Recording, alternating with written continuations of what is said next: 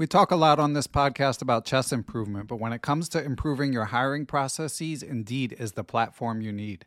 Indeed has over 350 million global monthly visitors, and it has a matching engine that helps you find quality work candidates fast. You can use Indeed for scheduling, screening, and messaging so you can connect with your candidates faster. And Indeed doesn't just help you hire faster. 93% of employers agree that Indeed delivers the highest quality matches compared to other job sites, according to a recent Indeed survey. Years ago, when I was running a chess teaching business, I found it hard to find good help, and I had to go through a lot of back and forth to even screen potential candidates. Indeed allows you to do those things efficiently in one place. Indeed's matching engine is constantly learning from your preferences, so the more you use Indeed for hiring, the better it gets. Join more than 3.5 million businesses worldwide that use Indeed to hire great talent fast. And listeners of Perpetual Chess will get a $75 sponsored job credit to get your jobs more visibility if you go to Indeed.com slash chess. Just go to Indeed.com slash chess right now, and you'll be supporting our show by saying you heard about Indeed on this podcast. Indeed.com slash chess. Terms and conditions apply. Need to hire? You need Indeed. Hello, it is Ryan, and we could all use an extra bright spot in our day, couldn't we? Just to make up for things like sitting in traffic, doing the dishes, counting your steps, you know, all the mundane stuff. That is why I'm such a big fan of Chumba Casino. Chumba Casino has all your favorite social casino style games that you can play for free anytime, anywhere with daily bonuses. That should brighten your day a little.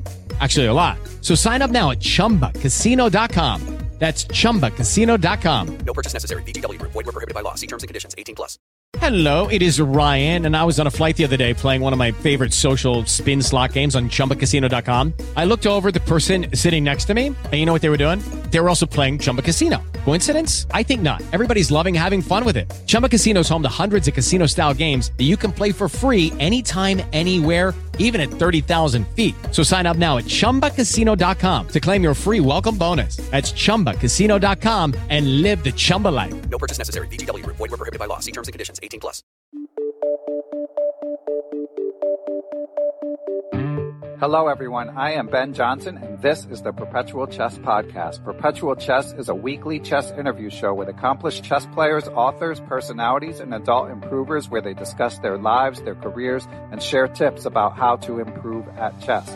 For more information, go to perpetualchesspod.com. So without further ado, let's get to the show. Hello, everyone, and welcome back to Perpetual Chess and Happy New Year. We are joined by a longtime friend of the show. He's also an award winning author, a Chessable author, and an international master. He's created some of Chessable's most popular opening courses, and I myself am a frequent user of a couple of these courses. He's out with an ambitious new course continuing his Keep It, Keep it Simple series. This one, Keep It Simple Black, provides a complete black repertoire against all white first moves and setups. I've been checking it out, and it's impressive as always. It's been two years since uh, I am Christoph Sielecki has been a guest on the podcast, although he did help me out for our less than glowing review of my system. But we've got a lot to catch up on. We've also got some current chess events to discuss. The FIDE World Rapid and Blitz has just concluded. But before we do any of that, let's welcome Christoph back to the show. Hey, Christoph, how are you? I'm fine. Thanks, Ben. And uh, yeah, thanks for inviting me again for this first show of 2022, right? Yeah, and this is a rare, quick turnaround. Uh, when when I'm firing on all cylinders, the, these get recorded about two weeks in advance, but we're recording about four days before uh, this podcast will come out, which gives us a special opportunity to sort of cover some breaking news in the form of the FIDE World Rapid and Blitz, which which just re- just finished the blitz portion just finished yep. yesterday as we record this and um, I I don't know how many of the listeners were following, but certainly in the online chess community, it's a big event. I've mentioned in the past, it's one of my favorite events. I enjoy the faster chess, but I especially like the the IRL aspect. And let's face it, it's a world championship. There aren't that many world championships. Um, so, Christoph, what what did you think of uh, this event? And obviously, there are some controversies which uh, we will discuss. But what was your overall impression of uh, both the Rapid and the Blitz championship in Warsaw? Yeah, I'm, I'm a huge fan as well, both uh, Rapid and Blitz. I think the I'm a fan of faster time controls anyway, and in real life, it's uh, of course just much better than online. Yeah, you have all the emotions, the players, and you had. I mean, there's this f- fantastic clip, yeah, of this player like who fall, fell from his chair, which is yeah. crazy. Yeah, and these kind of things just don't happen no, online. So it, was uh, great watching this again. Um, clearly, it has been affected by the pandemic, which is, yeah, in a way unavoidable if you want to stage an event like that in the first place. Then you have to deal with it quite clearly. If he did it in a great way is questionable, but we both were not at the event. Yeah, I think it's a little bit difficult sometimes to judge if you haven't experienced um, it for yourself. I mean, some aspects seemed questionable, right? Like they had to, day, to do a daily testing, and it felt a little bit odd what you were able to read on Twitter, right? That they had to do daily testing outside and things like that. If that was really the case, it looks odd, right? Yeah, there were some unusually outspoken uh, critiques of FIDE's organization by some top players, as as you allude to, mm-hmm. Christoph. Uh, Vidit Gujrathi uh, tweeted a picture of him waiting in line to to get COVID tested. Mm. Um, you know, it certainly makes sense that COVID testing was was required, but they didn't set up anything. Of course, there was also a last minute venue change due to COVID issues. Um, mm. uh, I believe it was supposed to be in. Um, Kazakhstan. Thank you. Yeah, it was supposed yeah. to be in Kazakhstan and moved to Warsaw at the last minute. So that may have impacted it. But yeah, so a lot of uh, a lot of players are not, even though uh, FIDE has made their share of mistakes over the years. A lot of players are not always uh, vocally um, critical of it, but in this case, MVL was. Um, and w- we'll get back to some of that stuff. But first, for any listeners who didn't catch the events, just to quickly run down the results. The the open section of the World Rapid was won by Grandmaster Nodirbek Abdusattorov of Uzbekistan. He actually tied with Nepomniachtchi and Carlsen uh, because of the tiebreak system. He Carlsen didn't make the playoff, and he beat Nepomniachtchi uh, in the the the playoff. So just an amazing result from a young talent. Um, in the women's rapid, GM Alexandra Kosteniuk won convincingly. Uh, she's showing a, amazing longevity and form. So shout out to her, super impressive.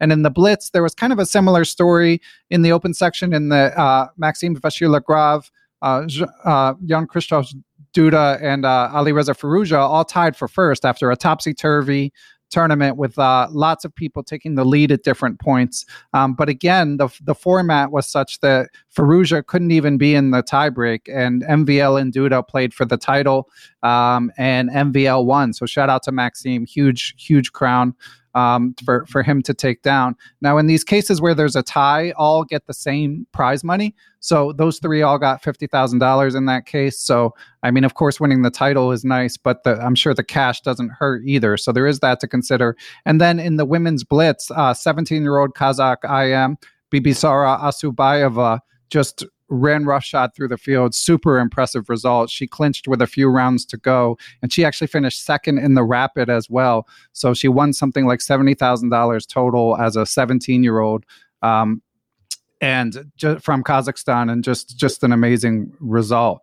But yeah, unfortunately, I feel like it's going to be a bit overshadowed by the results by both the COVID story. We should mention Hikaru Nakamura was one and a half points out of the lead, and unfortunately in the blitz, and unfortunately tested positive for COVID going into the last day. So he ended up dropping out of the tournament. He handled it graciously on social media, but um, there the last day was delayed. It was unclear if they were even going to go on. There are a couple other likely COVID cases where games were forfeited, and none of them were at the top boards. But obviously, best wishes to Hikaru and anyone else impacted by this. Even Nepomniachtchi, who again is often quiet, was was critical of the organization. So, as you say, Christoph, it's tough though because they they tried to rescue the event. Mm-hmm. You know, this pandemic's been dragging on for you know years now. Um, so it's you know they didn't they didn't do these things on purpose. I mean i don't know i don't know what to say. Certainly the testing issue and the transportation issues which i didn't even mention uh, players had to wait for more than an hour sometimes to get like a shuttle bus to the venue. So there was a lot that could have been done better but it was also extremely ex- extenuating circumstances. Um, I, I, think there are certainly cases where you um, I mean, sometimes things are not done well that could have been planned like years in advance. And then I think criticism is very much warranted. Um, in this case, I mean, it's kind of clear that something would not work right because it was such a short notice thing. But um, I don't, I don't really understand some things. Also, if you looked at the video, did you watch some of the live broadcasts? I watched some. Yeah. yeah. I mean, they had those um, camera views of the players not while playing, like when there was a break between the rounds or something. I mean, didn't they have um, what is the English word mask mandate that you have to wear it? Right. Yeah. Yeah. And and it didn't happen simply. I mean, it was uh, some were, for example, I, I saw that Magnus was wearing it all the time, and, and many others too. But there were lots of like incorrect mask wearing and nothing like, and they didn't enforce that. It seemed. Um, which felt odd to me. If you need, either you have that regulation or you have not. I mean, you should. I mean, clearly you shouldn't. Um, I don't know. Yeah, call the police and make a huge scene or something. But it was not enforced at all. I think, and um, I, I, mean, given the situation. Um, you kind of have to. I mean, if you want to make this kind of event, we can only hope that um, the the case count is not getting too high and everybody is um, yeah handling it well health wise yeah that nothing bad is going to happen i mean you can the thing is you can do all kinds of precautions and it can still hit you but if you don't even do the precautions properly hmm yeah that's um, a little bit odd. Yeah, very well said. The the mask mandate, like for whatever the logistical issues with transportation and even testing, I can understand. You know, the new venue was lined up something like ten days before the event, yeah. so mm-hmm. I can understand some some issues there. But mask mandate, that's that's low hanging fruit, and you know, mm-hmm. you don't need you don't need layers of bureaucracy in order to to enact something like that. You don't need to, you can just make that happen. And certainly, um, again, I hope it doesn't become like uh, a bigger issue. I hope that more uh, more positive tests don't pop up. But mm. but the COVID stuff, I mean, it, it's depressing, and I'm sympathetic overall. I mean, they're trying to put on this event to entertain chess fans, to give professionals a chance to support themselves. So uh, yeah, I'm I'm sympathetic to that. And then the other big story, of course, Christoph, is the tiebreak issue, mm-hmm. which um, just for some background for listeners, um, basically when there's a big tie or a small tie for a certain place, there's clearly no perfect way to settle it. I mean, if two people tie for first place, you can argue pretty convincingly, in my opinion, for a faster playoff or some sort of playoff to try to have a champion. But it's hard to plan in advance because there can be bigger ties. And in this case, for both the uh, mm. Open World Blitz and Open World Rapid, we had three way ties for first. And it turns out that the the laws that they had in place that anyone could have known in advance were uh, the, the two with the best mathematical tie breaks, which is based mm-hmm. called the Buchholz system, based on the the strength of your opposition, uh, how they performed. Um, it's uh those two get to play. So mm-hmm. uh Magnus was quite vocal complaining when it turned out he was in third. Now he's actually complaining about tiebreaks even when it adversely affected his opponents, as Ben Finegold pointed out on Twitter. So yep. it's not totally self-serving to complain, but I mean a lot of people did mention you could have brought this up before the match. And then the same thing happened in the Blitz with Alireza Firouzja, uh, who didn't complain uh, himself, but obviously being the young phenom that he is, a lot of people would have liked to have seen him in the playoffs. So that's one that I was disappointed in. And I'm always an advocate of um, of more over the board tie breaks, even at mm-hmm. faster time controls.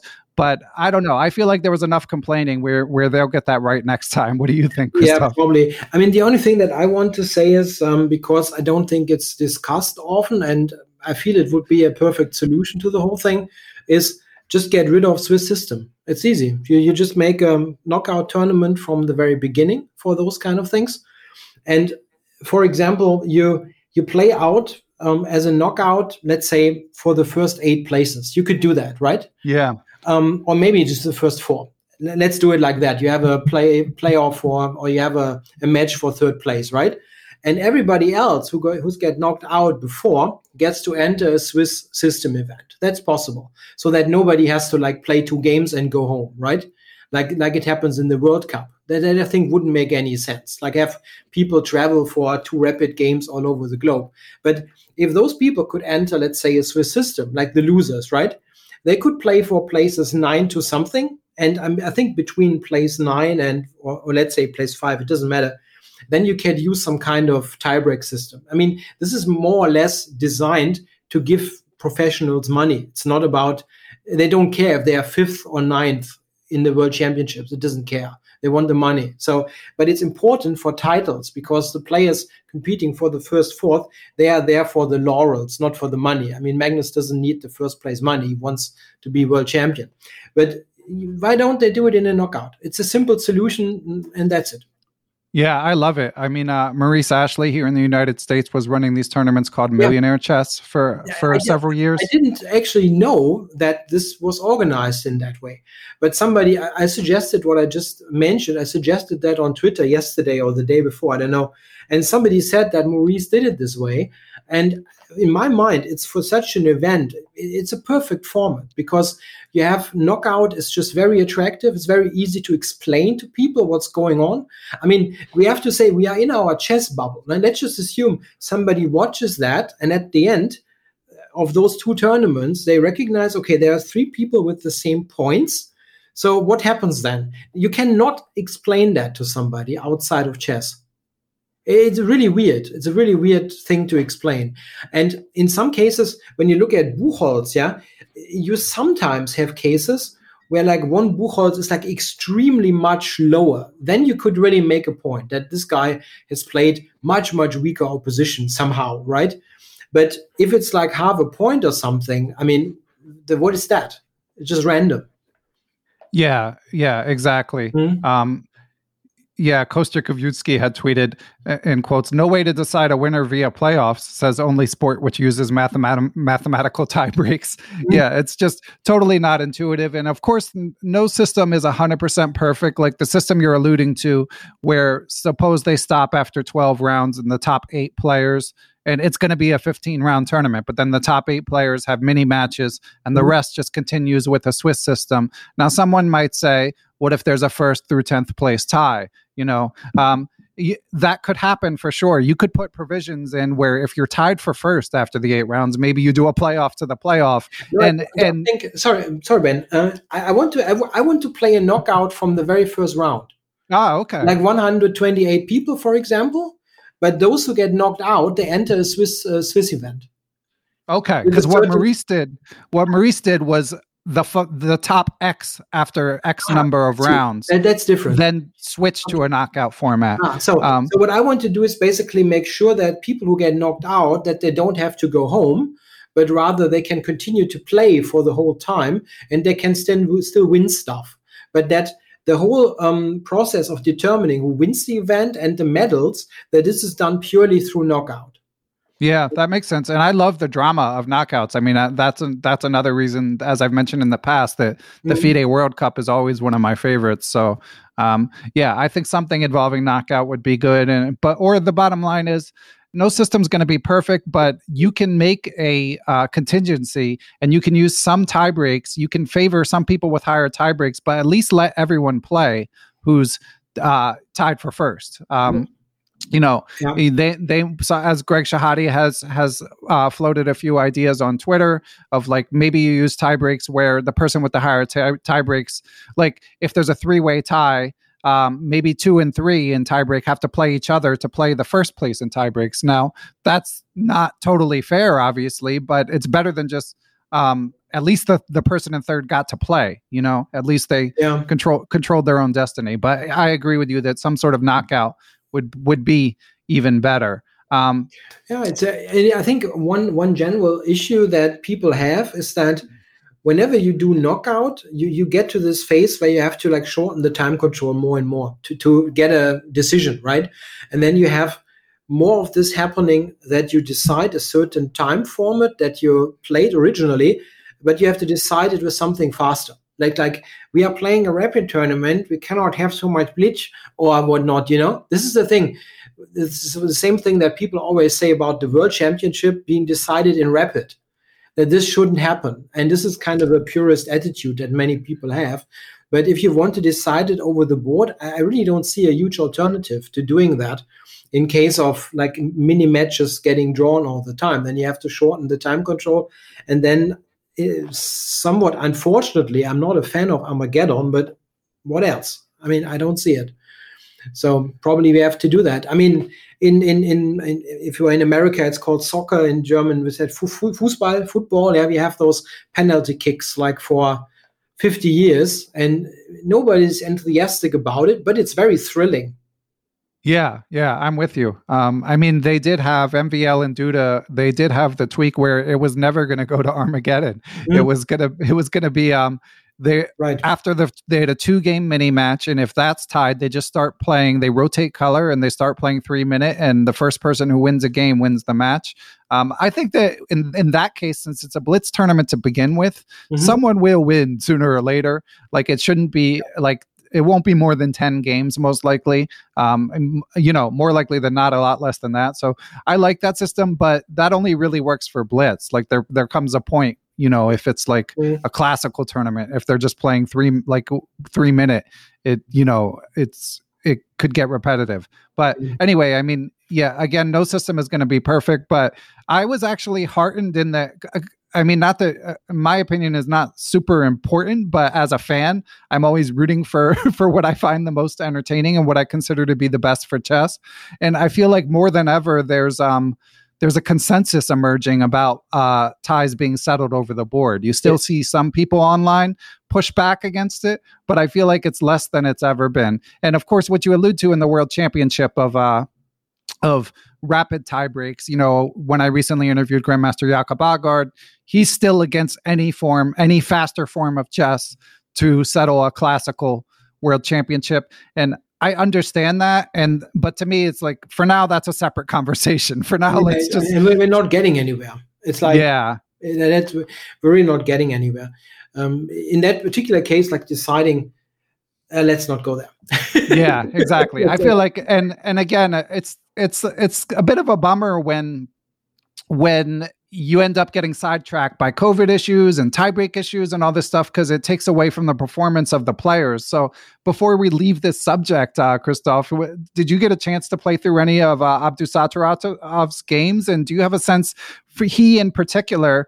I feel like uh, changed the trajectory of his career potentially, or at least uh, raised awareness. I mean, he won Sunway Sitges Open just weeks yes. before that, and mm-hmm. he had this like preternatural cool in his interviews. I mean, even after he won the Rapid, he was immediately like, "Let's see what I can do in the Blitz." Now, it turns out he had um, not not the same level of performance in the Blitz, but I was ama- I was super impressed by him. What did what did you think? Yeah, absolutely. He had this kind of. Uh yeah what what is the right expression there? Like like like it was the most normal thing in the world right? Yeah. Yeah he kind of expected great things to happen and and they happened somehow yeah right? amazing. It was a and fantastic yeah. performance. I mean i think um, like in, in those okay that was rapid and not blitz but i think there's some truth to that that in faster time controls is kind of once you run hot you can really hot right? Everything works somehow yeah and then he had this I think the game against Magnus was, of course, key yeah, that he won. Um, if that, I mean, Magnus could have drawn relatively easily, but uh, he had this. I mean, we all know eh? he loses games in two ways. Eh? Like he's making something stupid in the opening, like once in a blue moon, then he loses games, and he loses games when he tries too hard to win. There are those two common scenarios, and he tried really too hard to win against. Um, I have a problem there. Abdusattorov, uh, yeah, uh, yeah, some, yeah, um, it's. I've got, I've got to rehearse that one too, but yeah, some, something along.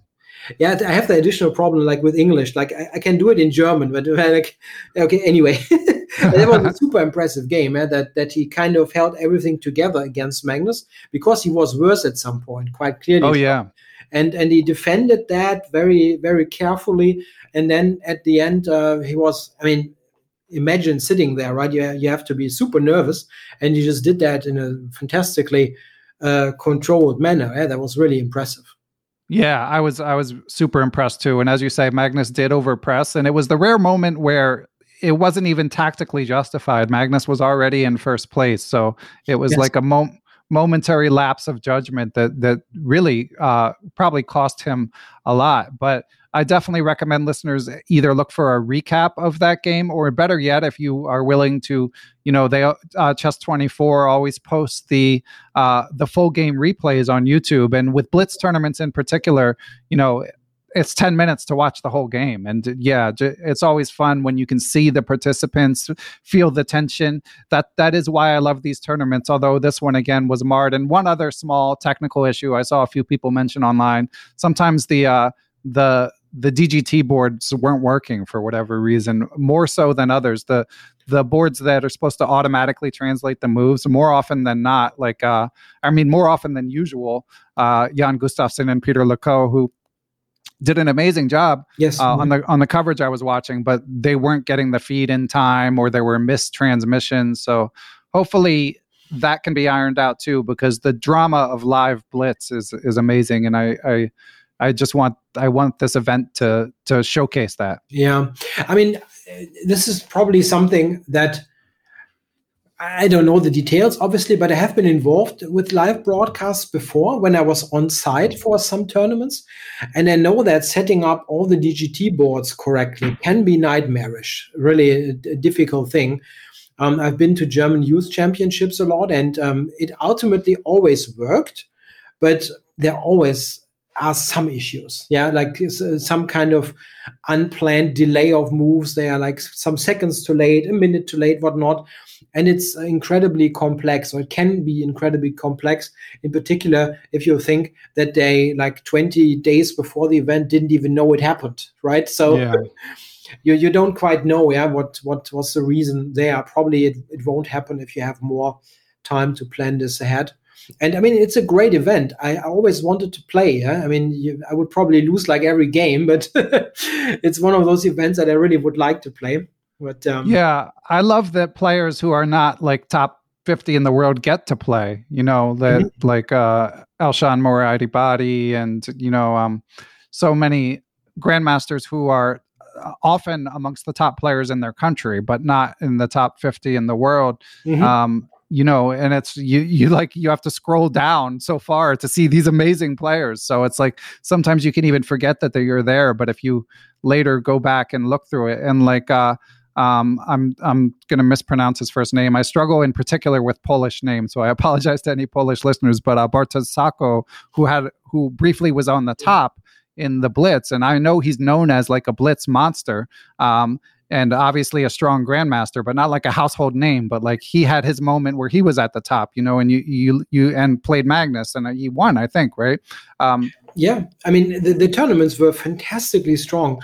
There were some extremely strong players that you never saw at the top boards. Like, uh, I mean, have you seen Fabiano, for example? Maybe like right. once, and and he's he's strong, obviously, right? And he wasn't even there the top yeah. boards. And also they they had all the Indian talents playing, like uh, Nihal and Praggnanandhaa and so on.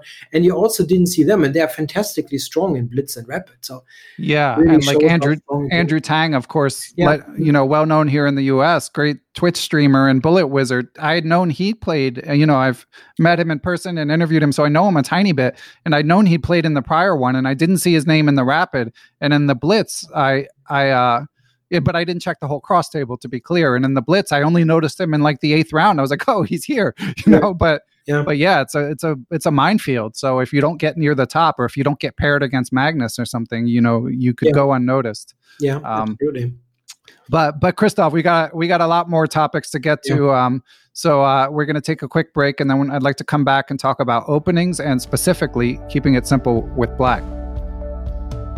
Listen up, listeners. As you probably know, we are proud to be sponsored in part by Chessable.com, longtime friends and sponsors of the pod. Just wanted to make sure you knew that Christoph Sielecki's course, Keep It Simple Black, is on sale at the time of release of this podcast. You can always check out the short and sweet version for free. And if you like what you see and you act quickly, you can get his course uh, at a discount. Obviously, Chessable is a sponsor, but as you've heard me say, I'm a genuine fan of uh, Christoph's always thorough yet understanding understandable work. So please be sure to go to chessable.com and check out Christoph's course as well as all of their opening, middle game, and end game related offerings, which feature spaced repetition to help you remember all this stuff.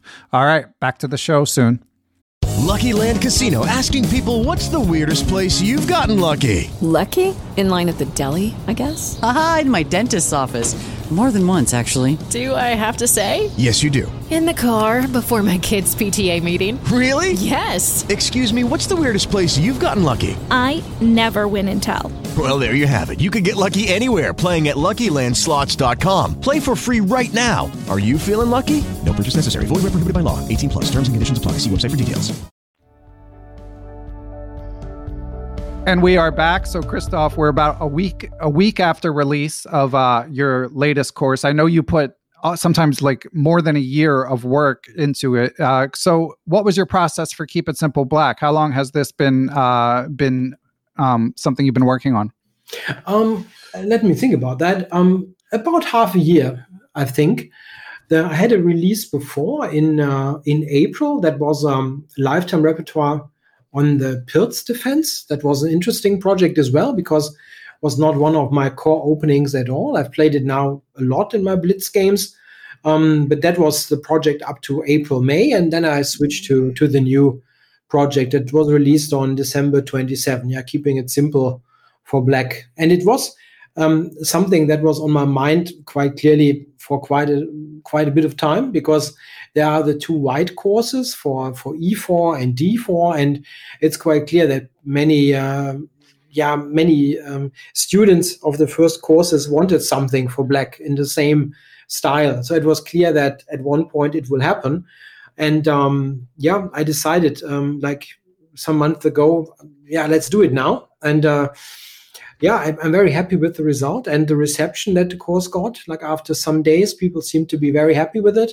I think you also had a brief look at you don't. Uh, yeah, I, have checked it out. Yeah. Mm-hmm. Um, yeah, I'm I'm super impressed. I wasn't sure going in before I before I, I got a chance to check it out. I wasn't sure if you were going to do like you know Lawrence Lawrence Trent is out with a B6 against everything course. Of course, uh, friend of the pod Vyacheslav Niemiec has a G6 course which you could play against everything. So I wasn't sure if you were going to pick something a little more gimmicky, you know, where like it's the same move no matter what your opponent does. But no, you give real openings. I mean, it's the Caro-Kann and the Queen's Gambit declined, and mm-hmm. then you have lines against the uh the you know one knight f3 stuff and the English and which you can play the Queen's Gambit decline. So it's real openings, but with a sort of um you know minimalist approach to the extent that it's possible.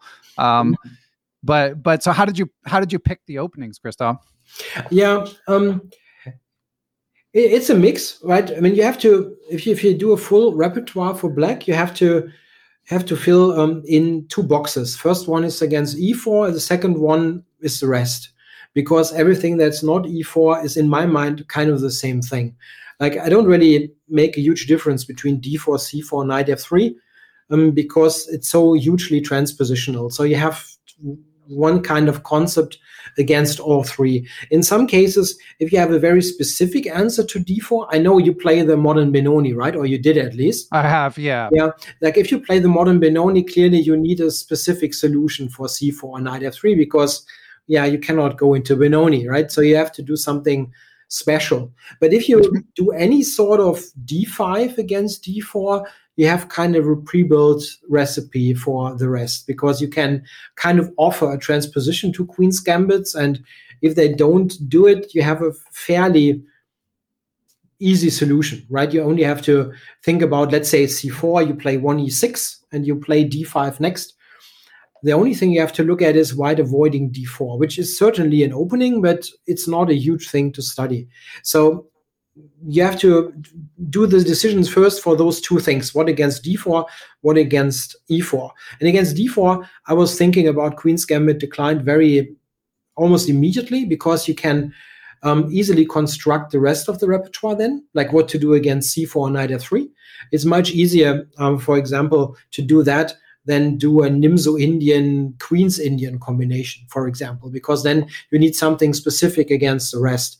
And generally speaking, white has more choice. I mean, if you play any opening that is not d4, d5, you give white a little bit more leeway. It's not a negative thing, just like they have more variety. And if you want to keep it a little bit simpler, you almost have to do d4, d5, in my mind. If you want to uh, do high quality, like tier A openings, if you want to do tier B, tier C openings, you can obviously recommend anything. But if you want to do high level, like high quality, you, you have to go d5. That's kind of a given. And against e4, it's more difficult. I originally I had files already for e4, e5, like do it very classically. But the problem there is simple.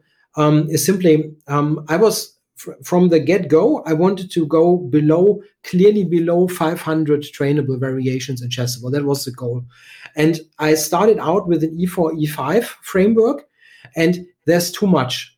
There are just too many possibilities that white can play that are kind of necessary to talk about.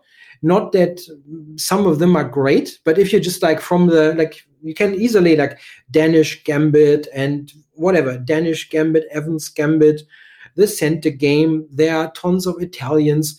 There there are a million wacky lines also that that can be played. Like I mean, nowadays you have all those meme openings, yeah, the Jerome Gambit, the Halloween hmm. Gambit, the whatnot, yeah, probably some some I don't even know, yeah, and it's it's a ton. It's just enormous, and I felt like this is exploding because you don't have to deal with the like the nonsense openings, but also with the real ones, yeah, like in the Ruy Lopez, the Italian, the Scotch, and so on. And I felt that's exploding. And when I thought about alternatives, um, I was thinking about what about the Caro? Is that something? And then I then I immediately saw that this is fairly fairly straightforward. Actually, there's not much in terms of gambits that white can play. Something that is like tricky, and I my main concern was when I was starting with the Caro-Kann uh, in my mind that I wouldn't be able to bring something substantially new to the table because there's already a very good Caro-Kann course on Chessable by Erwin L'Ami. He's a lifetime, he's got a lifetime repertoire in the Caro. But I studied that and I was very um, pleasantly surprised to see that you can actually give some different lines within that framework. So I'm not really, let's say, copying what he is giving, but I, I play the same lines, like from the label, but I very quickly deviate with other ideas.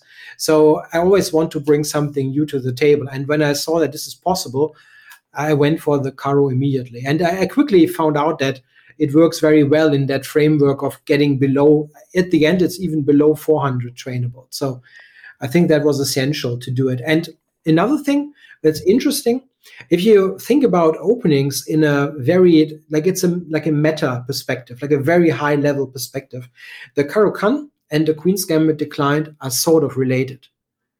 Because you have the same concept like you play d5 but you have to support it with a pawn. And the the natural relation is actually the queen's gambit declined and the caro and not the Caro-Kann and the slav which you would think. Because you have this built-in uh, non-symmetry in both.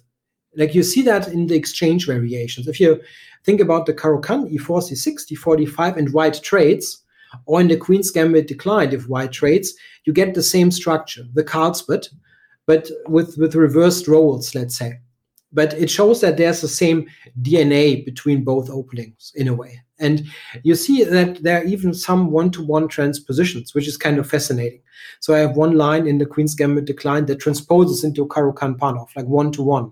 And that is also uh, saving um, quite a bit of memory work. So I was very um, very happy with discovering we, how nicely that fits together. And once you have done those two decisions, everything is kind of yeah more or less craftsmanship. Yeah, you have to like sit sit there and put everything together. Like, but the main decision was was done relatively quickly on my holiday, my summer holiday. Yeah. then I wrote uh, the whole thing the next uh, or the following month. Yeah, well, I mean, it makes sense. I mean, as as I talked about with um, with Erwin L'Ami, as was evident in the World Championship. I mean, Black is holding so strong in in so many lines that mm-hmm. even if, as you did, you go for like slightly less popular lines in in the Queen's Gambit declined, or mm-hmm. I know you recommend C5 against the advanced Caro, which the advanced Caro probably being the most topical, and you know that's a way, as you yeah. mentioned, that you differentiate from Grandmaster Erwin L'Ami's course, but again, uh, with modern engines and with chess being a draw, like you you kind of uh, it's kind of like um, it, it's probably not as challenging as it used to be to to come up with solid uh, repertoires for black, even that are a, a, tiny bit off the beaten path. Yeah, I think the the main goal is um, for an author is not. I mean, uh, let, us do it a different way. Um, it depends a little bit on, on what you want. If you really want like like tier A quality, then you have a good choice of things to do, or a good thing, a good choice of openings to to pick from. Um, but your job is to kind of fit it into the concept. Like this one was the like do it in a somewhat minimalist way that you can learn it um, without spending like month. That that was the main goal. Like make it uh, usable in a way. I think this is more of the challenge than like picking something because there are many good good things that you can play, of course, and it's a different challenge to let's say um, when I was um, doing the, the the course before on the Pirc defense, the challenge is more like make it playable. It's not like right. uh, present it. Right? I mean, play, make it playable is a bit strong, but you know you have to really fight for for equal chances there. But um, if you like, once you have, I sometimes make that joke. Like once Black manages on the first move against D4 to play D5, and most of the problems have been solved already. right. Yeah. It's a, it's a little bit it's a little bit um, tongue in cheek, but not not entirely wrong. Yeah, and there's a keep it simple version. Is that is that correct? Available, Christoph? I mean, uh, a quick, a uh, short and sweet. Yeah, short and sweet. Thank you. Yes, exactly. Yeah, there there are two actually. We have a we have a split that. So there's a short and sweet on the Caro-Kann part of it. Like I think it's nine or ten lines. I'm not quite sure. I think it's around ten. Um, like ten lines to learn the Caro-Kann like the, the, the basic lines, the most important things. And then we have roughly 10 lines um, for it's called short and sweet Queen's Gambit declined, but it also covers c4 and knight f3. So it's kind of everything else in a way, but it's called Queen's Gambit declined, short and sweet. Great. And for listeners, as I've mentioned in the past, short and sweet means free. And it, yeah. it's often, I mean, it's a lot of quality material that you can try out for free and decide, yeah. you know, how, how yeah. useful. And the combination of both courses um, we, we split it because the, I, did it um, at first, it was one, but it was like a two hour, 40 minutes video or something. And we, we felt it is too long. And then I did the whole thing again in, in a split. So we split it to make it more easier to consume. And some people might only want one, right? It could can happen, which is also an advantage, by the way, of the Keep It Simple for Black as I wrote it um, you can also use just part of it if you like. So right. if you if you do um, kind of uh, let's say play one e6 against everything approach, nothing wrong about it. But if you want to adopt d4 e6 because you like that in the d4 sense, you still have to play the French if they play e4. So it's a you have to learn everything. But if you are just interested in a lean repertoire against e4 or in a lean one against d4 you can also get my course because you can just use half of it if you like and and with the other half you can check it out if you like it and if you do that's great. If not you can just use it yeah, so. It was also yeah. a reason for picking like as you said um like a non uniform approach like right. And one question I had, Christoph, because as I've mentioned, I'm I'm a fan of of your work, and I um, I have the, and often one of the two courses of yours that I use the most is the uh, the Nimzo Rogozin mm-hmm. lifetime repertoire with uh, FM Daniel Barrish, and of course you have different lines against stuff like the Catalan and the London and those. And mm-hmm. then when you come to this course, you propose entirely different systems. So I was curious how you come to a decision. Is it like is it that you feel by design you shouldn't offer the same line or is it that you found something better or is it a structural thing in terms of fitting with the overall course? Yeah. how do you decide when you offer something different when it's against the same system? Yeah I, I, generally like to bring something new to the table as i as i said before. I, if possible i'd like to suggest something new um, unless it's clearly the best solution that we had before. In some cases i just give the same exactly the same line but in some cases, I'm suggesting something different. Some of the reasons are quite sophisticated um, because they make sense in a repertoire point of view, which is against everything. in the in course of the in, the case of the Nimzo Rogozin course, it is mostly a course against 1d4, even though we have some pointers against one knight f3 and c4. There are some pointers in the course, but it's very it's very short. It's just like to get you started um, but not give you a full repertoire. And I'm giving now in the new one a full repertoire. And in the case, for example, of my uh, suggestion against the Catalan, um, I'm giving exactly this line because you can use this line also as um, let's say this is the base for what you play against one knight f3 because you have to offer a transposition to the Catalan and you, you need to play exactly that line of the Catalan to yeah to actually propose this transposition. So it makes sense in as a full repertoire uh, to to do it like that. In the Nimzo uh, Rogozin course you have against the Catalan the bishop before check line and that can only be played in in the pure 1d4 move order and not against knight f3 and not against c4 which the the new thing can so, mm-hmm. or the other thing can. The, the main part, however, is I want to uh, suggest something new. I don't like to, let's say, um, um, copy my own stuff that, that I once did. Yeah, unless it's clearly like a refutation, then you don't have to reinvent the wheel, um, of course. But if you can do something else that makes sense, I, I usually go for the something else. Okay. Yeah, that makes sense. And yeah, it's always always nice to have choices. Um, uh, in these cases. Now, Christoph, my last question, and maybe you don't have anything to add because in my, in my recent conversations with uh, Grandmaster Erwin L'Ami and uh, Grandmaster Matthew Sadler, we talked a lot about engines, but and I know we talked a bit about it in our last interview. But is there anything that's changed in terms of your your course making approach in terms of uh, how you select moves and how you you utilize engines to make these courses? There has been one change um, in the. Um, let, let, me think about that for a moment because I don't want to, to be imprecise there. Um, until 2020, um, up to the point, at some point they released they released a Stockfish with that um, neural network evaluation function, the NNUE. When they came up with that, um, I entirely switched to this Stockfish version, and I don't use Leela all that often anymore. I used Leela and Stockfish like as a like a two partner engines, let's say, and like a compared what what both engines were saying. But um, I recognize that it gets so good now just with the NNUE that I didn't bother that much anymore to use Leela. I only used it uh, very specifically in some positions where I felt, okay, I'd like to have a second opinion, so to say.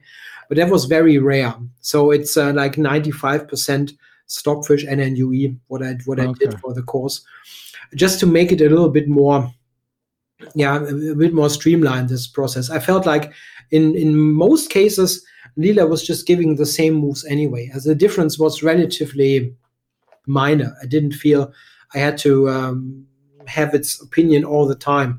It's also a bit a bit um, of a matter of how many um, or how much money you want to invest because um, you know the graphic cards are extremely expensive if you want to do it at your local at your home uh, computer. Um, and if you want to rent um, a cloud, which I usually did for these things, it's also um, a matter of what it costs. And as I said, I, I, I used it but Leela was mostly giving the same moves. I didn't really see a difference so much. So I only switched it on for some positions. And even then, it didn't really make a difference. Yeah. When Erwin L'Ami had mentioned that the cloud rental is expensive, at least by non professional standards, that piqued my curiosity. So I, I looked on Chessify. It looked like it was um, about a hundred bucks a month if you wanted to yeah. rent something high powered. Is is that is that sort of the price point that you were looking at, Christoph, when you were considering it? They they I think they actually um, have made it a bit cheaper. They have some good uh, good offers right now. I think, and I actually considered to uh, to check this out again in particular. Um, I I what I wanted to do originally this year, I got an, um, a new um, computer at home, and it's um, it's absolutely capable from a CPU perspective, but uh, I couldn't get a good GPU for below 1500 euros, which is like $1,700 or something. And honestly, I was a bit too cheap for that. I didn't want yeah. to do that. In particular, the, my experience was that I was not using it that often. uh, The the Leela opinion, so to say. Um, it's maybe a matter of what you need. I think maybe if you talk about world championship level um, preparation, maybe you need it. I, I don't know, but for my purposes, it was uh, was fine. Yeah, there comes a point where whether it's 3400 or 3600 elo, it's uh, gonna gonna be um gonna be efficient, gonna be helpful for a club player. Um, Yeah. e- either way.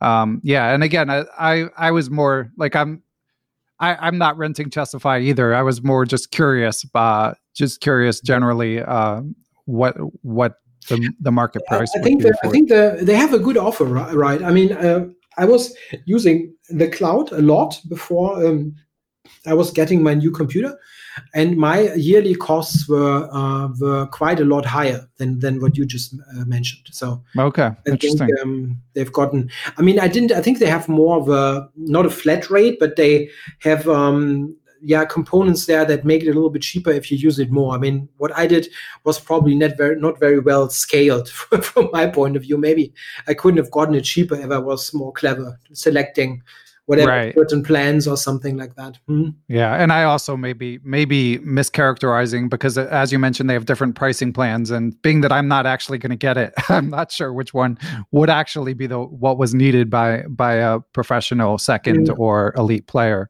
Um, but Chris- They- sorry, they, they they clearly use something far more uh, powerful. Yeah, for sure. Mm. Um, okay, well, Christoph, we're going to take another break and then we're going to get back. And I understand you've got some stories to tell about working with Team Magnus. So we're going to, uh, we'll be right back to hear those. Listeners, I've got good news and I've got bad news. The bad news is I'm still stuck at being behind on the clock in 77% of my Blitz games, neither getting better nor worse, just spinning my wheels endlessly. The good news is, unlike me, Aim Chess has managed to improve its product even more. They've totally redesigned the interface of aimchess.com. They've added the ability to use Aim Chess even if you don't have a linked account on chess.com, Lichess, or Chess24.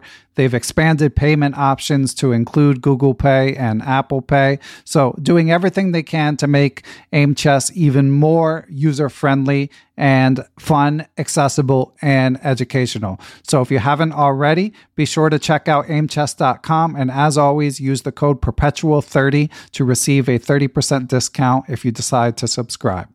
With the Lucky Land slots, you can get lucky just about anywhere. This is your captain speaking. Uh, we've got clear runway and the weather's fine, but we're just going to circle up here a while and uh, get lucky. No, no, nothing like that. It's just these cash prizes add up quick. So I suggest you sit back, keep your tray table upright, and start getting lucky.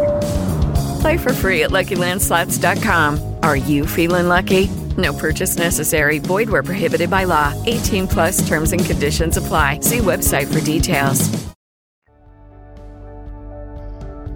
And we are back. And it's been so long since we've caught up, Christoph, that you actually, unbeknownst to me and pro- probably to a lot of listeners, you also had a hand in uh, Grandmaster Magnus Carlsen's uh, Endgame course, it turns out. So, what, what could you tell us about that, Christoph? Yeah, it's a it's an end game, an end game and middle game course. Is a two part course that was released. Um, I think it was May or June of 2020, like middle of the year, something like that.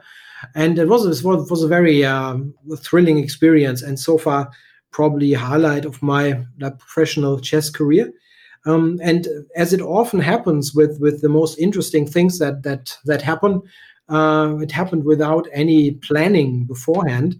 Um, it was it was funny. I was um, visiting the Tata Steel tournament in Wijk aan Zee in early 2020, which was to put it in perspective, like before pandemic. So we were just like, I was there for some days to visit the tournament and meet some, um, yeah, chessable friends. Yeah, we had some like uh, John Bartholomew was there, and so it was really nice to meet meet all the guys. And um, it was it was funny. I was staying at a like a rental um, apartment, and uh, it was in, in the morning one day when I got a call from uh, yeah who is now the the CEO of Chessable, like Geert van der Velde, and he called me like, "Are you ready to have lunch with Henrik Carlsen? Magnus's dad." Like what? Yeah, for sure. When? Yeah, like in an hour.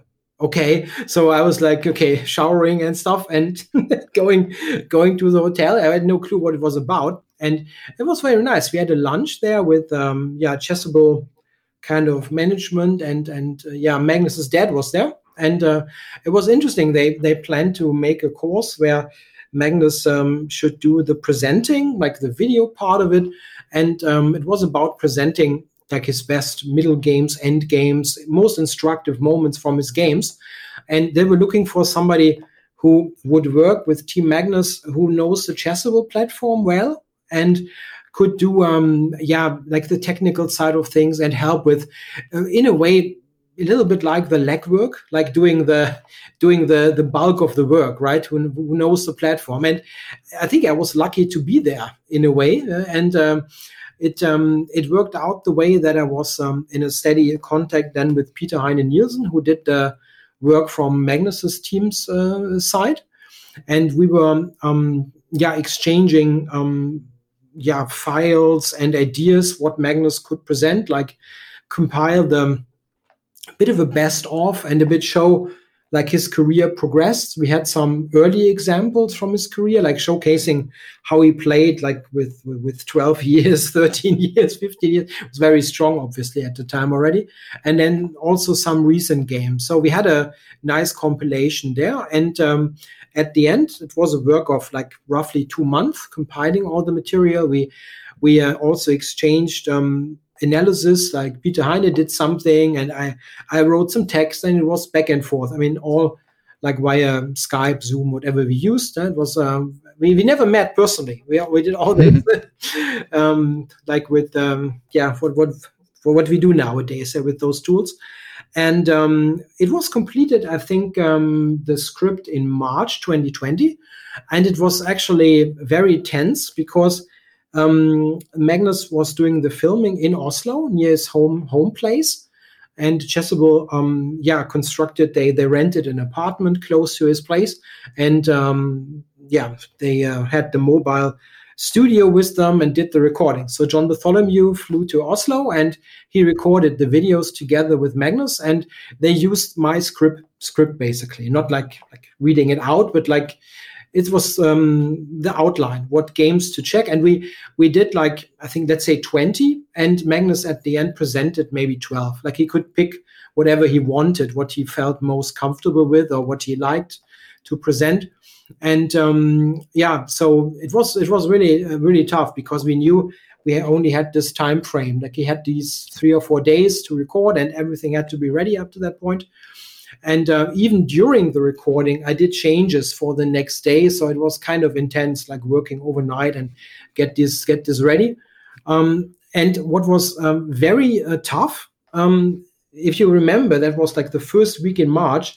That was when when the first first COVID wave, wave hit, hit really hard, and it was very tense because um, they did the final day of the recording of the videos, and then I got a text message from John Bartholomew in the middle of the night.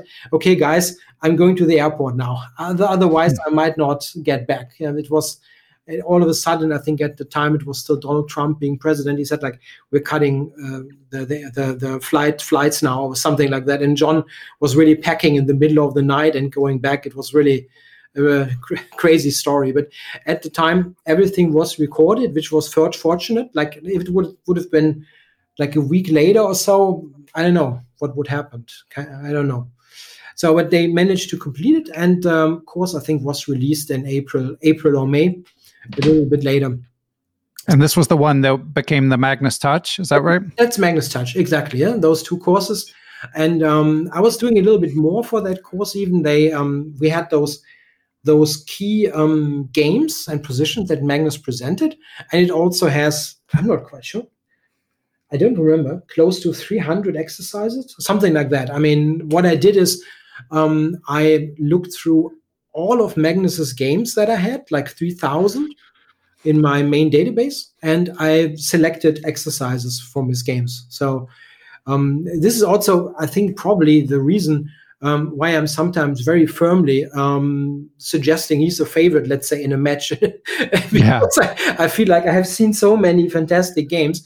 If I would have done um, something similar, like look at every single game uh, for maybe Nepo or some other super strong GM, I would be maybe equally impressed yeah, because you often don't get so deep into into into a player. But if you really look, I've really looked at all the games.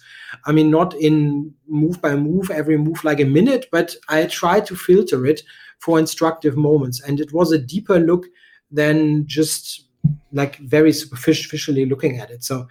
Um, I was very impressed. I mean, if you look at Magnus's Blitz games, you can easily find dozens of instructive moments. It's really interesting because he has uh, probably again other top players too, but he has this fantastic pattern recognition that he just does often the, the exactly the right things um, based on pure intuition. And these are often very instructive moments where it's just about like in this certain structure, this piece belongs to this and that square. And then you you recognize patterns if you look at many of those games. So it was a very interesting experience to to be so deep into a player's head in a way. I, felt like if they do a preparation for a world championship match they probably do something similar on a much deeper level. Like look at all the games of the other guy and then really trying to find uh, find stuff Well, yeah. I mean, I, I have a lot of follows from that. Number one, it's amazing how many people like go into creating something like the Magnus Touch. Although it's oh, certainly it, it, it's crazy. I mean, if you yeah.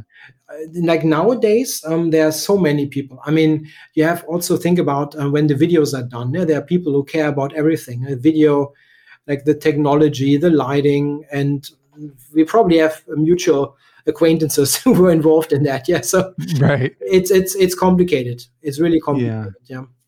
Yeah, and in terms of Magnus, so playing through all all his games uh, in in a short period of time. I mean, I, have given you credit before for being one of the people who said you thought Magnus was an eighty percent favorite against Nepo correctly. But what else struck you? I mean, so you're impressed by his blitz games. Was there anything else that was um that you didn't expect that you noted when when doing sort of a deep dive like that? Oh, it's an interesting question. I mean, I was clearly uh, convinced that he was super strong before, but um, uh, it's, it's really tough to say. I think probably his versatility. That, that uh, I mean, everybody has this cliche idea that he's winning all the end games and and grinding and so on, which is definitely true. He has those games, but he can also play um, dynamic positions extremely well. I mean, um, we were doing this course um, in 20 early 2020 and before I did the Sveshnikov course, right? When he when when I was looking at all the Sicilians that he played, and like the Sicilian is playing in a very dynamic fashion, uh, often sacrificing pawns, and I mean it's just a he's a very versatile player, and um, that was probably the, the most uh, striking thing. Even though for the course, I have to say we had two focuses. We had one end game part and one like strategy middle game part, which had dynamic moments, but it wasn't so much about like tactical battles, more about some strategic decisions, um, decision making, and it was a little bit more focused on that. So um, I found some great games that were like super entertaining, but they didn't fit in into that framework of the course. Huh. Hopefully, a future Magnus course. Do you know if there are any uh, in the making? Now, I'm not aware, but I also wasn't aware about this one until I got called. Yeah, that. So you, you better show up to Tata Steel again. Then it sounds like. Yeah, I mean, I, I actually uh, was thinking about going in in uh, in January in two weeks or three weeks, but they don't even allow spectators. So oh right, yeah. I, I don't know. COVID. Maybe there's some something, but have we have to have to be um, I, I mean, I'm also um, personally um, quite cautious when it comes to to to to the um, uh, pandemic. Everybody has their own health story, so I have to be a little bit cautious. I, I try. I tend to be more staying at home if I if I can. Yeah, that makes sense. And what about you, Christoph? I mean, uh, in our in our last interview, you had mentioned that you you need some time to recover generally after you you write a course because mm-hmm. uh, it's so time consuming. Um, do you do you have a sense of what else you'll be working on in the coming months? Absolutely, I can absolutely I can even tell you what will be out. It's pretty clear actually. You mentioned uh, Erwin L'Ami. You had him on the podcast um, just very recently. Um, Erwin um, and and I we are doing a project together actually Did, did he mention that? I didn't listen yet. I probably didn't, right? I believe I believe he said something. Can you refresh my memory what the what yeah, the project we, we are working on a course that's a lifetime repertoire for black based on the Yes, he did the triangle Slav. Yeah. the triangle. Yes, exactly. Yeah. Yeah. Yes, we have put in some work uh, even last year, like basic framework when we were like when when you think about this, you make some core decisions like what to go for, and we talked about that. I, was saying last year because I'm, in my mind it's already 2022, but I'm referring Right. to 2021. So some month ago we were talking um, and. Uh, agreed that we would do the course and we made some key decisions like what to do here what to do there and um, we are more or less set um, and we we hope that it will be out maybe march april something like that that's uh, the general idea That's great. Two two great Chessable authors. It's like a super band forming. Um, should should be fun. Yeah, Um, fun. well, what what we are not sure about, maybe you have an idea there, um, because it would be, I think, the first Chessable course that has two authors. Um, I mean, we were thinking about what to do with video. Would you think it would make any sense to do a presentation with both of us being on camera? Sure. I mean, I think people would love that. Yeah, I, I mean- wonder, I wondered how that worked, you know, because it's a little bit odd. It's more of a, if you present an opening repertoire, it's not much of a dialogue, I think. I mean, in a middle game course, I think it makes a lot of sense. You, you could kind of make this ask questions, the other guy answers. But in an opening, would that work? Would it make sense? I, I'm not sure about it.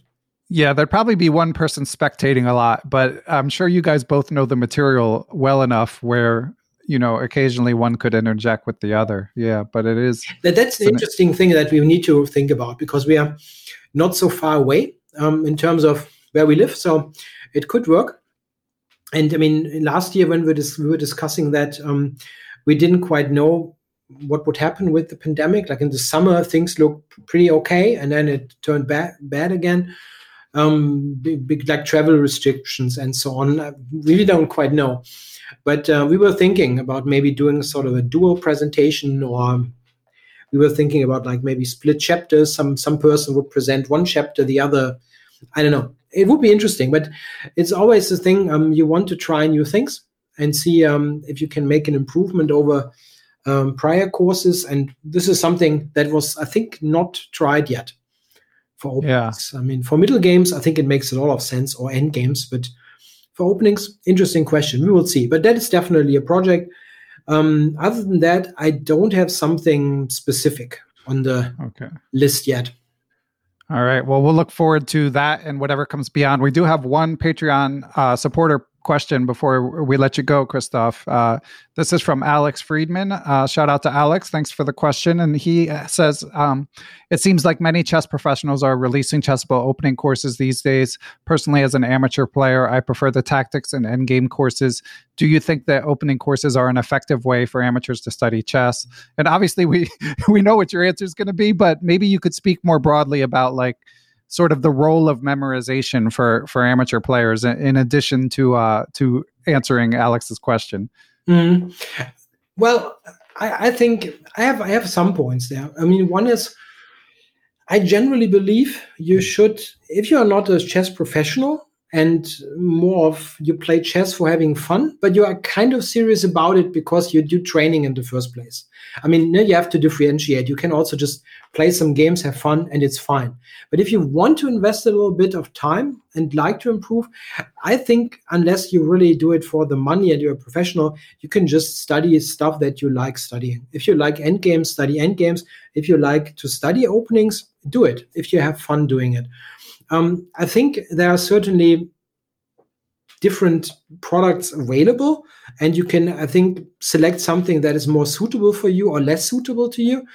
Um, for example i think that the the latest that i did to keep it simple for black i think would be suitable for a relatively wide range of players.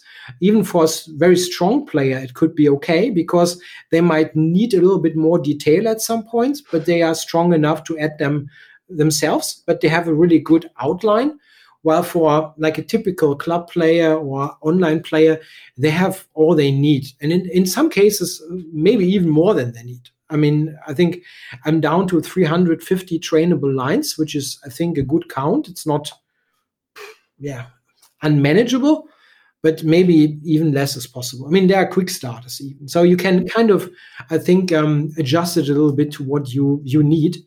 Um, what I have to add, though, I think there is definitely some demand and some need for more good courses on middle and end games, and it's something that I'm thinking about too. Of course, I don't want to do just only opening courses, and maybe I'm doing a middle game end game course at some point. It's definitely possible.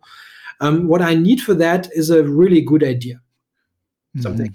It's not um, that I don't want to do it, but I usually need this eh, moment, like, okay, this is good, let's do that. And I didn't have that yet. If I have it, I'm very happy doing a middle game course or end game course at some point because I think there's not so much great around in that regard that is accessible. I think th- th- some things are a little bit too tough if you think about like Dvoretsky's endgame value. Take that. It's it's fantastic, but it's very difficult. Yeah. And there's of course there are simpler endgame courses, but uh, I don't know something that would be more accessible maybe to amateurs. That could be something, or for endgame strategy maybe. I don't know. There are there are ideas, but I didn't yet have an idea that I was so mm, enthusiastic about that I started work on a course. So that makes sense. I love your advice about uh, making sure it's something that you enjoy. That's a point I try to highlight as well. Of course, um, we're we're talking a lot about openings here, but everyone I think has a different aspect of the game that they gravitate towards, and mm-hmm. I'm firm advocate of doing doing more of what you like.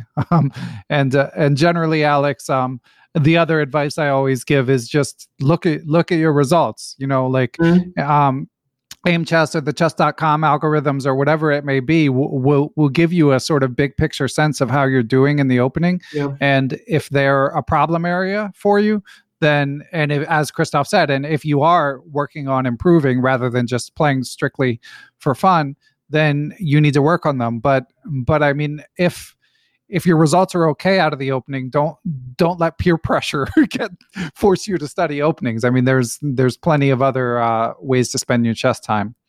Yeah, and I mean, it's also I think it's very individual. Every person is is a bit different in that regard. I think that um, if you have a very good memory for opening moves, you probably don't need much time. Some people might need more time. It's just very different.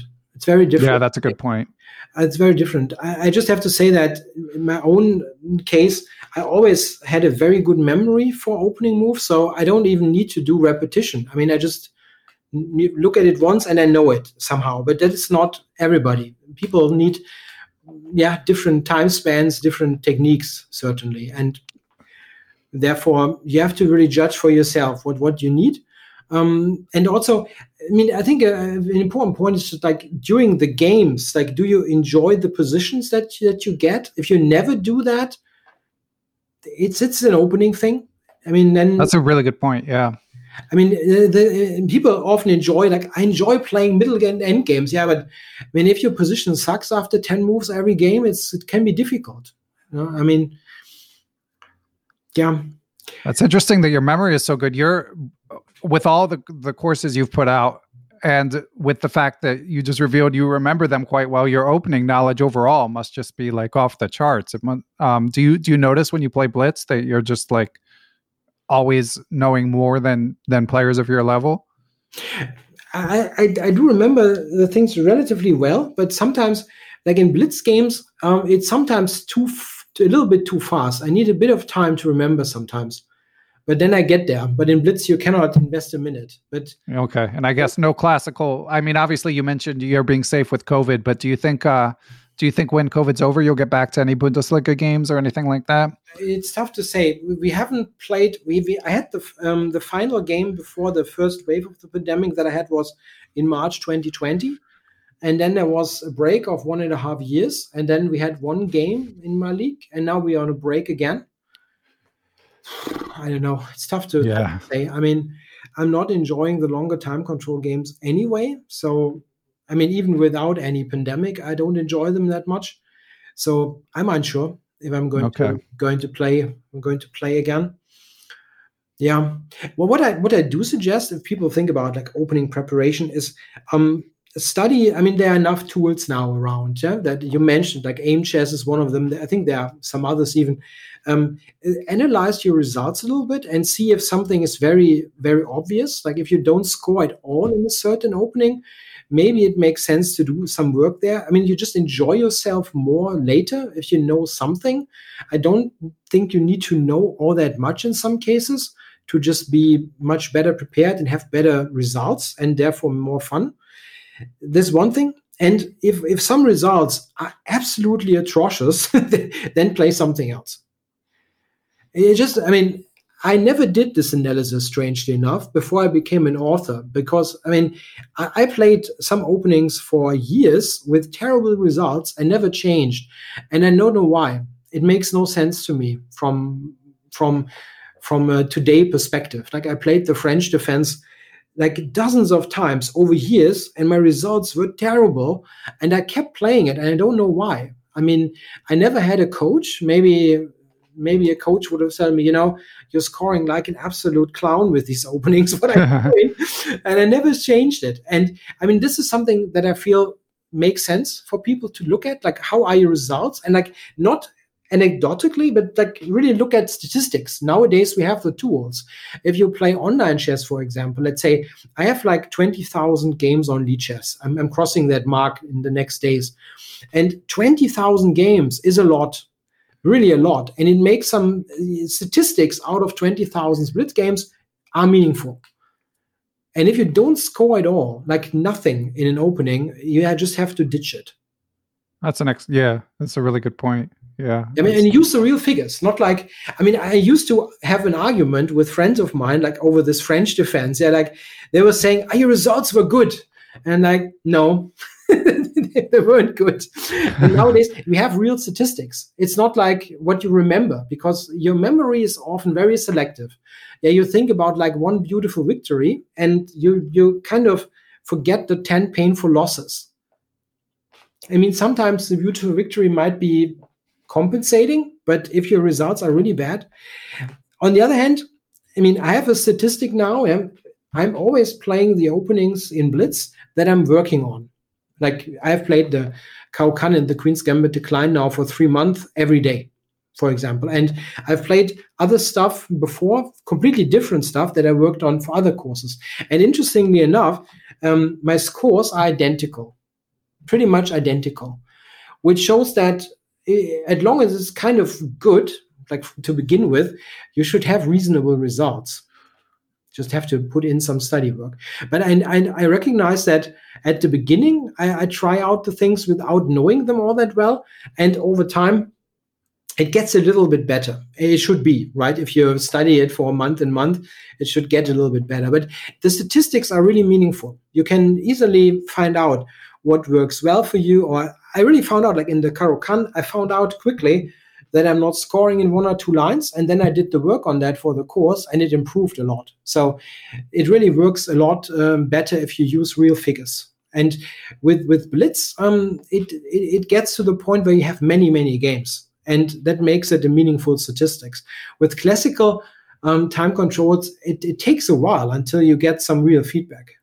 Yeah, that is an issue with classical. Um, for sure. And one one last follow up on this this blitz question, Christoph. I mean, I think a lot of people s- struggle with some aspect of either like blitz tilt or or something along those lines, or setting rules.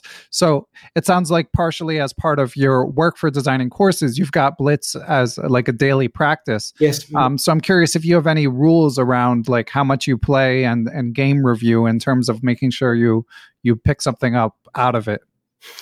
I'm terrible. You're not supposed to say that. no, I, I play too much actually. Still, I mean, I want to play some. It's fun, and I get this. I want to try out the the openings that I research for sure, and, and it, it, helps a little bit. As I said, you get some pointers, um, but I still play too much and too late. I think this is a real problem sometimes that you let's say um, you are at 10, 10 p.m. in the evening and like, okay, let's play two games. And we all know it's not going to be two. It is right. going to be more. And then, ah, no, it's terrible. I had some awful, awfully long sessions uh, in, nah, then let's not go there. Um, if you are so disciplined, I think it makes sense to really set a rough framework, like let's say 10 games per day or whatever, whatever you're comfortable with, that could make some sense. What what I do sometimes, and I know it's it's kind of debatable to do that. If I lose a game against somebody really badly, I set them on the block list. Like automatically, not because they did something wrong, just to stop myself from doing a, a rematch. Oh, okay. Like That's I, funny. I just want to do something, like because I'm, uh, yeah. It's like okay, block, and I unblock them the next day. You know, just just that I've done something to click, and it's not rematch. Uh, I'm funny. not sure if that helps anybody, but I sometimes do that. It can be- Okay, so there we have a high level trick for, for listeners to keep in I mind. don't- I don't think it's a fantastically well thought out idea, but uh, yeah. Okay, well, Christoph, th- this has been great as always. Do you do you have anything to add before we uh, wrap up? Any any topics you wanted to to hit? Um, not not particularly. I mean, we talked about that before. I'm looking forward to you having Magnus on the show. That would be a fantastic feat. Yeah, yeah. to Christoph and I uh, were doing some high level planning before we we press record. Uh, again, nothing scheduled, listeners, but but uh, yeah, absolutely. No, I, I just want to also congratulate you on uh, five years, right? Five years. yeah, five years, chess. amazing. Yeah, Yeah, that's that's yeah. fantastic. I'm, I'm, My been daughter was a baby and now she's in kindergarten. yeah, that's crazy, right? I mean, I've been on one of the earlier ones, right? Like Yeah, I've told this story before, but yeah, you were one of the first people I didn't know that I reached out to, and um, you you know the the chess YouTube uh p- pond was smaller then, and you were a bigger fish in that pond. Now you you do all your work for Chessable instead. So I remember I I was really uh, moved by how gracious and responsive you were right from the beginning, even when my podcast was uh was pretty small. Yeah, no, I think it's it's a great story. Yeah, what what you did with with the podcast, it has evolved fantastically, and I hope to um yeah give a listen to some of the episodes of recent times because when I'm doing the final stages of a course, like the last like two months, I'm I'm completely in deep dive. I don't do anything else. Yeah, and uh, I worked pretty hard up to Christmas, and Christmas was the, the last day when I worked on the course, and now I'm catching up on things. Yeah, I watched the Queen's Gambit show. Uh, Right? Yeah, you mentioned that. Yeah. yeah, I watched that, and now I'm getting to to your podcast also, yeah, catching up. So, good luck Excellent. with the podcast in 2022, and hopefully you get Magnus on. Yeah, let's make it happen. All right, thanks, Christoph. It was fun as always, and uh, good luck with uh, with this course and uh, your your next courses. Thank you. Thanks to everyone who helps make Perpetual Chess possible. Big shout out to my producer, Matthew Passy. I'd also like to thank the Blue Wire Podcast Network, with whom we are proud to be affiliated. Be sure to follow us on social media, Beneficial1 on Twitter, at Perpetual Chess on Instagram, and or you can join the Perpetual Chess Facebook group. You can email me, ben at perpetualchesspod.com. And of course, last but not least, I'd like to give major thanks to the Perpetual Chess Patreon and PayPal supporters. Those who choose to join that community based on their level of support can do things like submit questions for guests of the show, have access to live Zoom Q&A lectures with grandmasters who often have appeared on the show going over chess games, answering questions, stuff like that, and you can even get access to ad-free perpetual chess if that's your preference. So, but most of all, thanks to everyone for listening and we will catch you all on the next episode.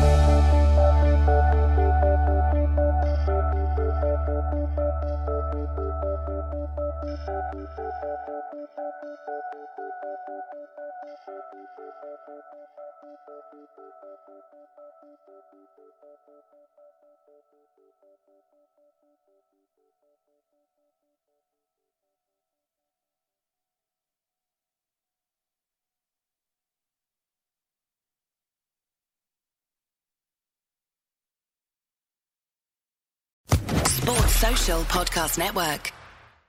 It is Ryan here, and I have a question for you. What do you do when you win? Like, are you a fist pumper? A woohooer, a hand clapper, a high fiver. I kind of like the high five, but if you want to hone in on those winning moves, check out Chumba Casino. At chumbacasino.com, choose from hundreds of social casino style games for your chance to redeem serious cash prizes. There are new game releases weekly, plus free daily bonuses. So don't wait. Start having the most fun ever at chumbacasino.com. No purchase necessary. Group. Void were prohibited by law. See terms and conditions. 18 plus.